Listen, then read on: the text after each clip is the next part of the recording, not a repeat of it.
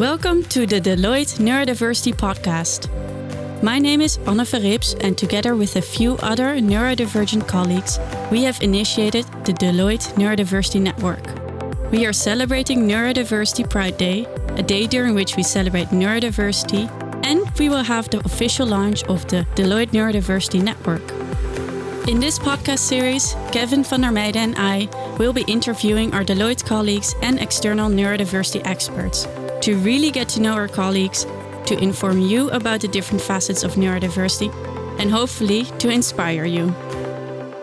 Good day, everyone, and welcome to our Neurodiversity Network podcast series about neurodiversity. Um, for this episode, we're joined by Sean Verhoeven, who is a expert on ADHD and other neurodiverse profiles, as well as one of our own, Victoria Cody. Welcome both for joining today on this podcast. Thank you. Thank you. Um, and before we begin, uh, I would like to ask you, Sean, if you could give a short introduction of yourself. How did you get here? As in, how did you start on your ADHD and neurodiversity journey? I was 30 when I was di- diagnosed by dyslexia. The advice was that I took another Dutch class Mm-hmm. Because my language was uh, very bad. But I was always studying, reading, writing. So I thought that's not again, not again uh, Dutch classes.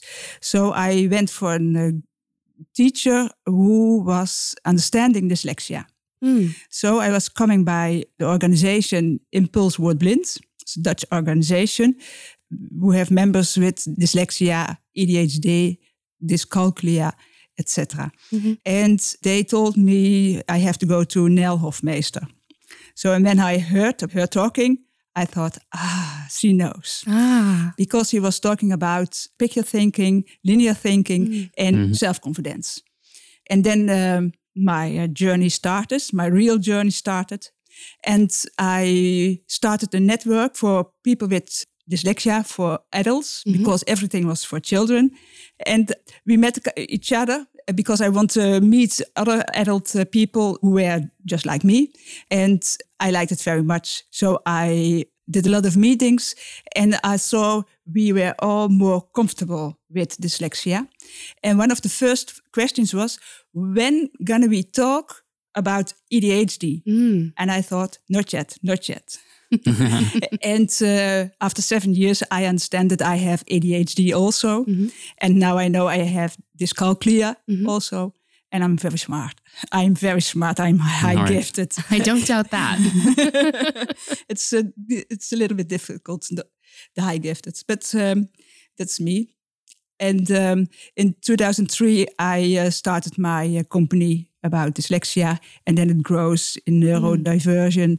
And uh, now I work with people, and always about the, how we are thinking, and never language uh, exercise or that kind of thing, because it is not interesting and it doesn't work. it doesn't solve anything uh, about the uh, dyslexia. Well, But it is when I'm more comfortable with myself, I can read and write now much better than earlier. So Wow. Interesting. yes, Thanks for sharing. And I'm I'm also wondering, Victoria, can you share a bit about yourself? So, as you can tell from my accent, I'm not from the Netherlands. Shocking, I know. I was born in Boston, Massachusetts, and grew up all of my um, childhood and most of my adult life actually in the US. I was diagnosed with attention deficit disorder. This is, oh my gosh, it must have been the mid 90s. I was very young. I want to say maybe six or seven. And the diagnosis of attention deficit disorder was very specifically not ADHD at the time, it was ADD because the hyperactivity element wasn't necessarily a hallmark of of the way I presented and you are smiling and why is that? because I uh, see you and I think you are ADHD and You not do? ADD. Yeah, you're too too. well, I'm ADD. theatrical. Yes, So, my diagnosis at the time was ADD, and I was immediately in, involved at, the, at that at that very young age, six or seven, in um, psychotherapy and psychopharmacology, and trying to identify the best um, medications to use.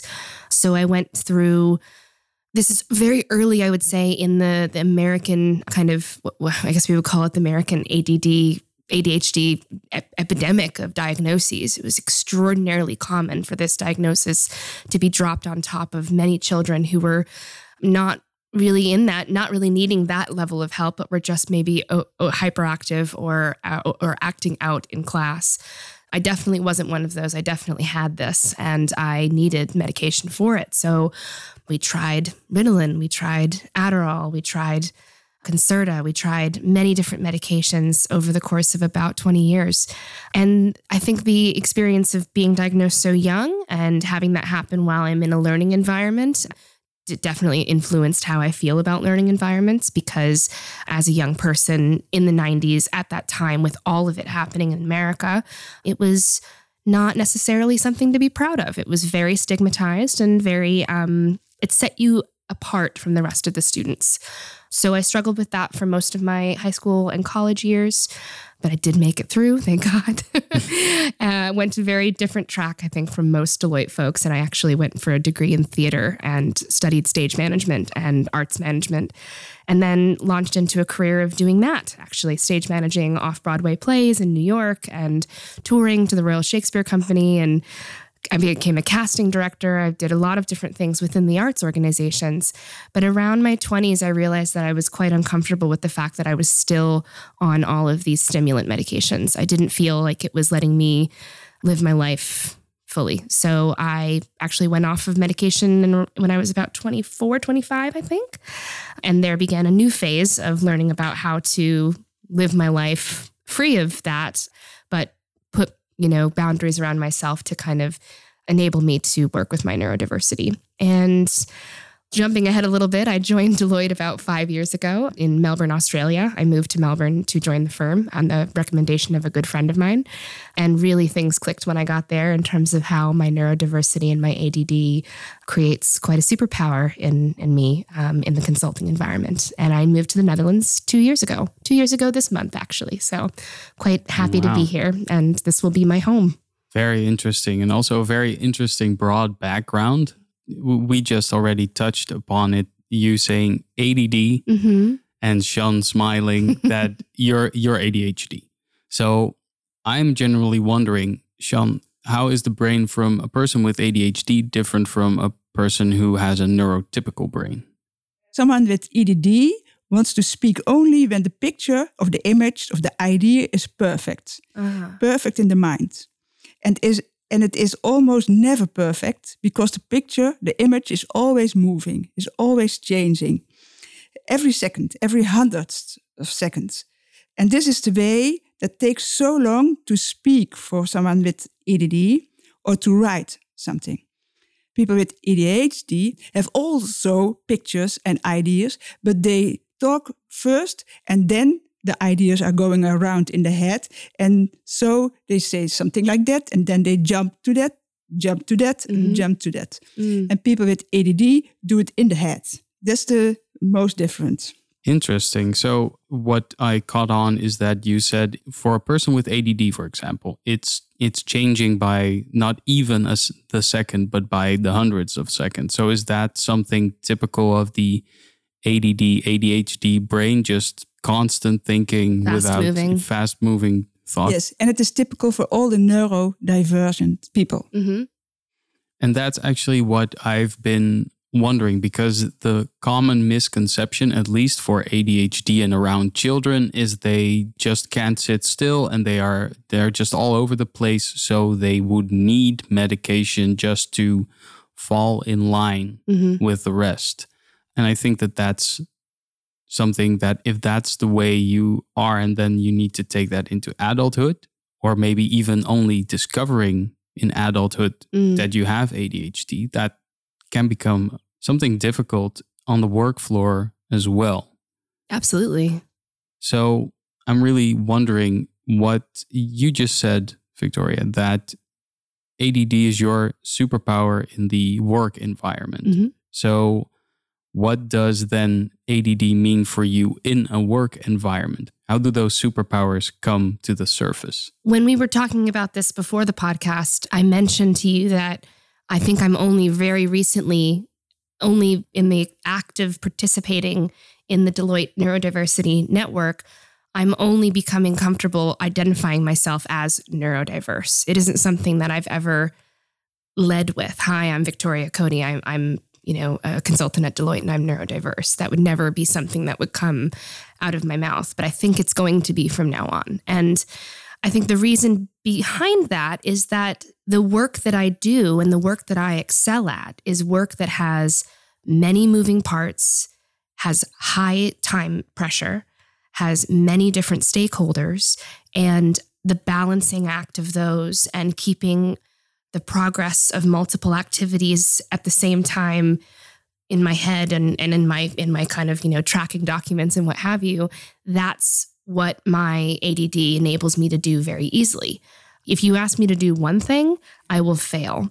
If you ask me to do 10 things i will succeed at 10 things. And i have had to be very forward about that to my managers in the past and to the teams that i now manage to say just do not give me one thing to think about. You need to give me at least five or six, or else I I'm not good. It's not going to go well. But I'm net when I've when I've had those conversations by saying, "Oh, I'm just a really good multitasker, so that's the way you should work with me." What I should have been saying, I think, is I am neurodiverse. I have attention deficit disorder. It enables me to be very good at multitasking. And so the best way for you to use my skills is to give me things to do that won't let me multitask. So I think the superpower is that.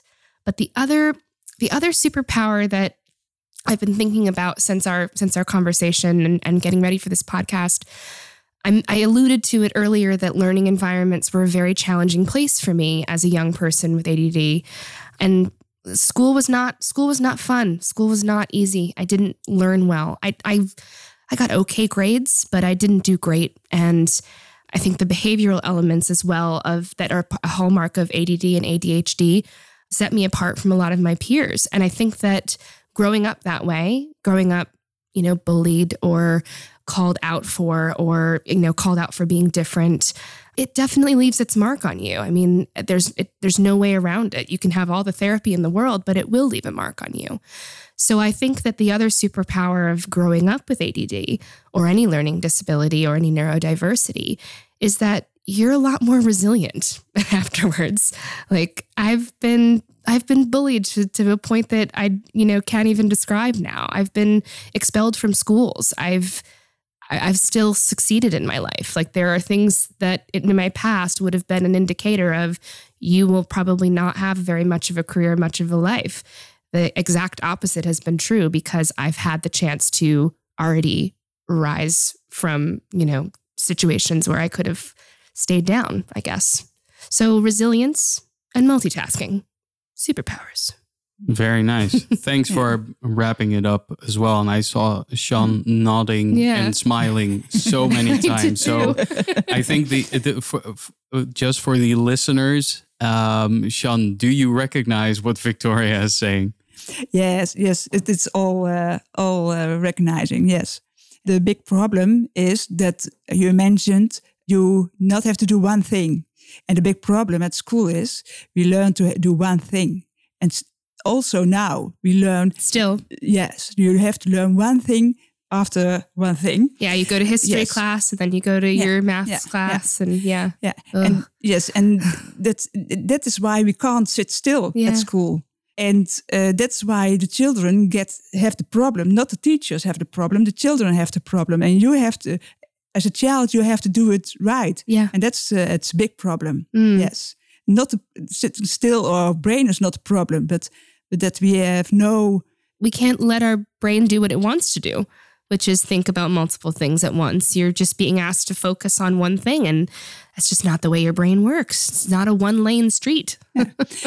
Instead of uh, when it is very interesting, mm -hmm. then mm. we can do one day. Oh, absolutely. Yes. yes. But school is not interesting because no. it is one thing by one thing, and uh, always the same thing you have to repeat you never may excel you have to sit still and we can't we can't sit still because we our brain want new information want new things Yeah, so we, seeking more stimulus, Yes. essentially. Yeah I forgot that when when you said like if you give something, if you give an ADD person something they're uh-huh. really passionate about, they're just going to hyper focus onto it. Yeah. Yeah, that's also very much so the, the case. If it's something that in, in the work environment, especially in, in high pressure environments, when we're in, say, I work in technology implementations as a change management specialist. So I am often there on the days before we're about to take some new technology live. And when there's a big bug that's that's happening and we have to let all the, you know, end users know very quickly, like going into damage control mode and going into, okay, so you need to do this, you need to do that, I'm gonna do this. After you do that, I'm gonna take over for this. That's that's my sweet spot. You put me in that role of like of of traffic control in a in a crisis. Absolutely my sweet spot. I get calmer in that situation as opposed to getting more stressed out. And Yeah. that's that hype that's that hyper focus thing. yes That's very interesting because that's also very much linked to how you need to handle backstage in a theater. Oh, 100%. I'd say this constantly that uh, my career in theater has prepared me to be a management consultant because there is literally no more stressful environment than having an audience sitting in the seats with the curtain down in front of the stage and they're waiting for it to go up. You you actually have people sitting there waiting for you to start the show and if you don't you're letting down an en- entire audience of people. You will never you will never fail. You can never fail after situations like that. When you've gotten that curtain up a couple hundred times, which I have, everything else is gravy. so that's what we have to learn at uh, school on the primary school yeah. then we are all uh, Be fine. yes be fine and we know we know our s- skills Yes. Hmm. because the problem is we don't know what our skills are because we do not learn about our skills Yeah. we only know what we can't and we're never going to do that Mhm. properly and happily Yeah. And I Mhm. actually often wonder if I went into the theater and the arts because it was the, the least academic thing that I could do. It was the place that I was maybe the most successful when I was a student. I was, I was, if A, I fit in because theater kids will be friends with anybody. B, like there were a lot of other, I think, neurodiverse people who love to do theater. And yeah, I, did- I never, I never got bad grades in that class, and I enjoyed it. So I thought, okay, I guess I'll go to university for this. And then I did it for ten years, and then I realized, wait, is this all I want to do? Could I do anything else? And then I found, you know, I found human resources, and then I found consulting. But I, I never would have made it in a straight line to consulting if I'd gone to business school. Absolutely, that would never have felt like an option for me. Yes, I I, I, I uh, know that. I um, when I was young, and then I saw people who were training people and Yeah. go, uh, training, standing for a group and writing on a paper. I thought, oh, oh, I should like, I like it, but I can't, I can't, I can't. And then I was forty. I now I do it, and I'm a good one. But um, so I, I, I had to need uh, the steps. Yeah. Yeah. Yeah. So what what I'm actually wondering about, I'm really curious, Sean, if we're talking about people with ADD or ADHD in the work environment. I mean, you've been working with a lot of people and your clients. What are some things that people themselves can do in the work environment, but also what can they ask of their managers or their team? Very important is is that managers give them space. Mm-hmm. when you not know that you are neurodiverse, then you don't know that your brain is working different. Mm-hmm. So it's very important that managers say you have to find out how your brain is working. So prioritizing it for their team. Yes. Yeah. And then you have to find out what your skills are that you're going to use and use that your skills hmm and stop with adapting because that is a lot of a lot of hard work. Yeah. Yeah. And when you say adapting, you mean like uh, stop uh, making concessions for to try to make it normal for someone who is neurodiverse instead to instead let let them tell you what they need that would be normal for them. Yes. Like the kind of Yes. Yeah, I think so. Yes. Okay. And a, a- a very important one is um, if you will use the skills from all the people, put one neuro, neurodiverse people Mhm. with neurotypical people. Yeah. Mhm. So the one is doing and the other is writing. And we can write also, but one have to begin and the other have to fill in. So you can work together.